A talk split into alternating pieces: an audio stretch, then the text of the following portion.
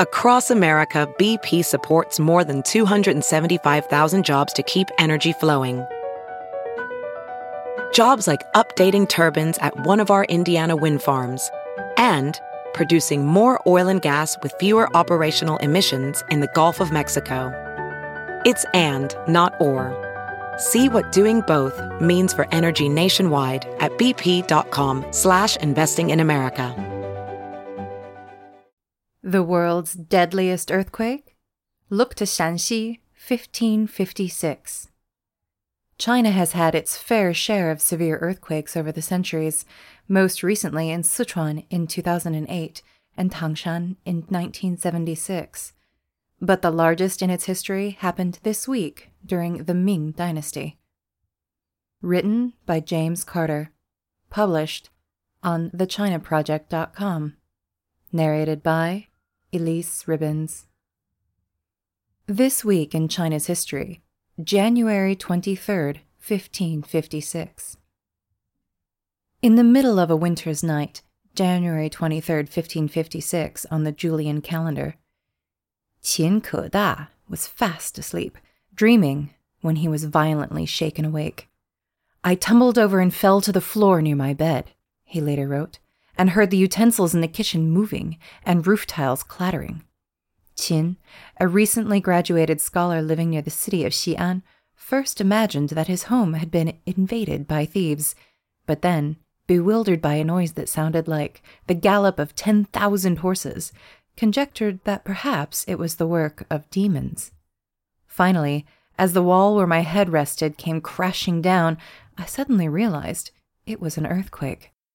Not just an earthquake, but a massive seismic shift centered on Shaanxi province that may have been the deadliest earthquake ever experienced. Exact figures are difficult to confirm, but estimates suggest the quake directly killed more than 100,000 people, crushed to death or buried in rubble, and led to the eventual deaths of over 800,000 for comparison, about 300,000 deaths are attributed to the 1976 Tangshan quake. Scholars place the magnitude of the Shaanxi quake at 8.0 on the Richter scale. Qin described the devastation with bleak statistics. So many people perished, crushed. It is not possible to register all names.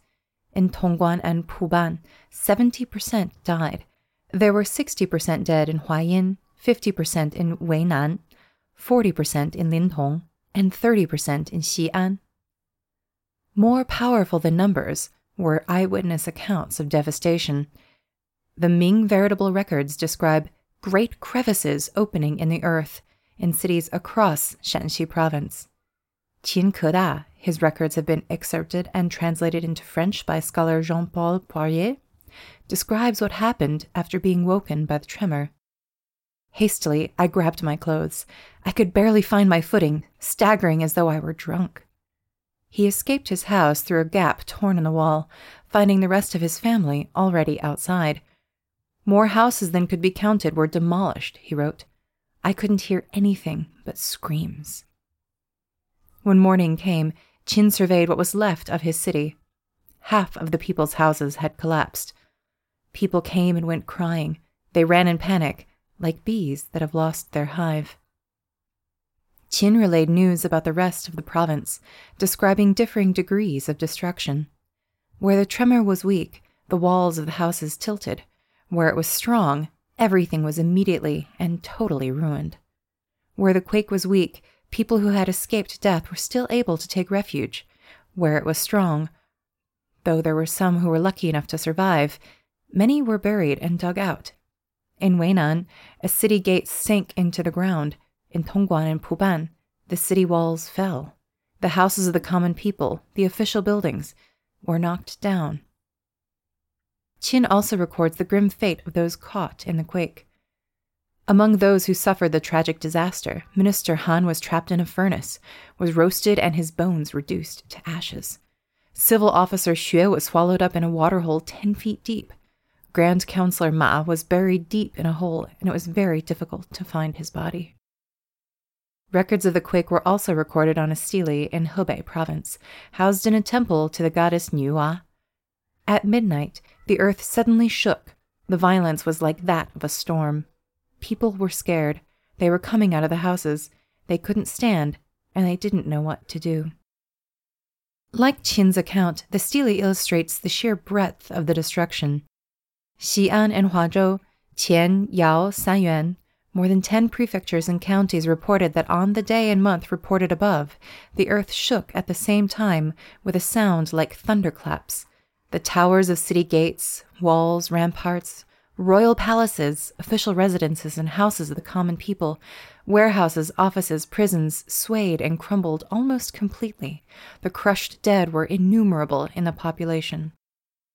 The account goes on to mention severe flooding in the quake's aftermath across several counties, as far as neighboring Shanxi province, where the land split into gullies and water burst forth like rivers, with boiling water overflowing from wells or springing from the rising ground. Meanwhile, flames engulfed the city of Puzhou in Shanxi. The quake lasted four days. The fire and the continuous smoke did not stop. The impact of the 1556 quake remains visible today. In Xi'an, the lesser Wild Goose Pagoda was reduced in height by several meters. The Great Wild Goose Pagoda, built to house the scriptures brought back from India by the monk Xuanzang, suffered much more serious damage, losing three of its seven stories. But that damage was repaired when the pagoda was rebuilt later in the Ming Dynasty. Xi'an's Forest of Steles Museum was also seriously damaged. Whether the 1556 Shaanxi quake was the deadliest, even, is impossible to determine, and comparing catastrophes is largely pointless anyway. China has had more than its fair share of devastating earthquakes, many of which caused death, displacement, and suffering on enormous scales. In recent memory, the 2008 Sichuan quake left nearly 100,000 dead, with enduring images of parents who lost children when schools many determined to have been built with substandard practices or materials, collapsed. Three times that many died in the 1976 Tangshan earthquake, a tremor also sometimes called China's deadliest. Qin is responsible for perhaps the 1556 quake's most intriguing legacy. Based on his observations, he recommended that people caught inside buildings during an earthquake stay in place, crouching down and covering their head, under furniture if possible, rather than attempt to immediately run outside. Advice like this matches contemporary guidance to crouch in a doorway or under a table if other shelter is not available. But such instructions appear to have been around for five centuries, a reminder that China's experience with earthquakes extends back far into the past and will no doubt continue into the future.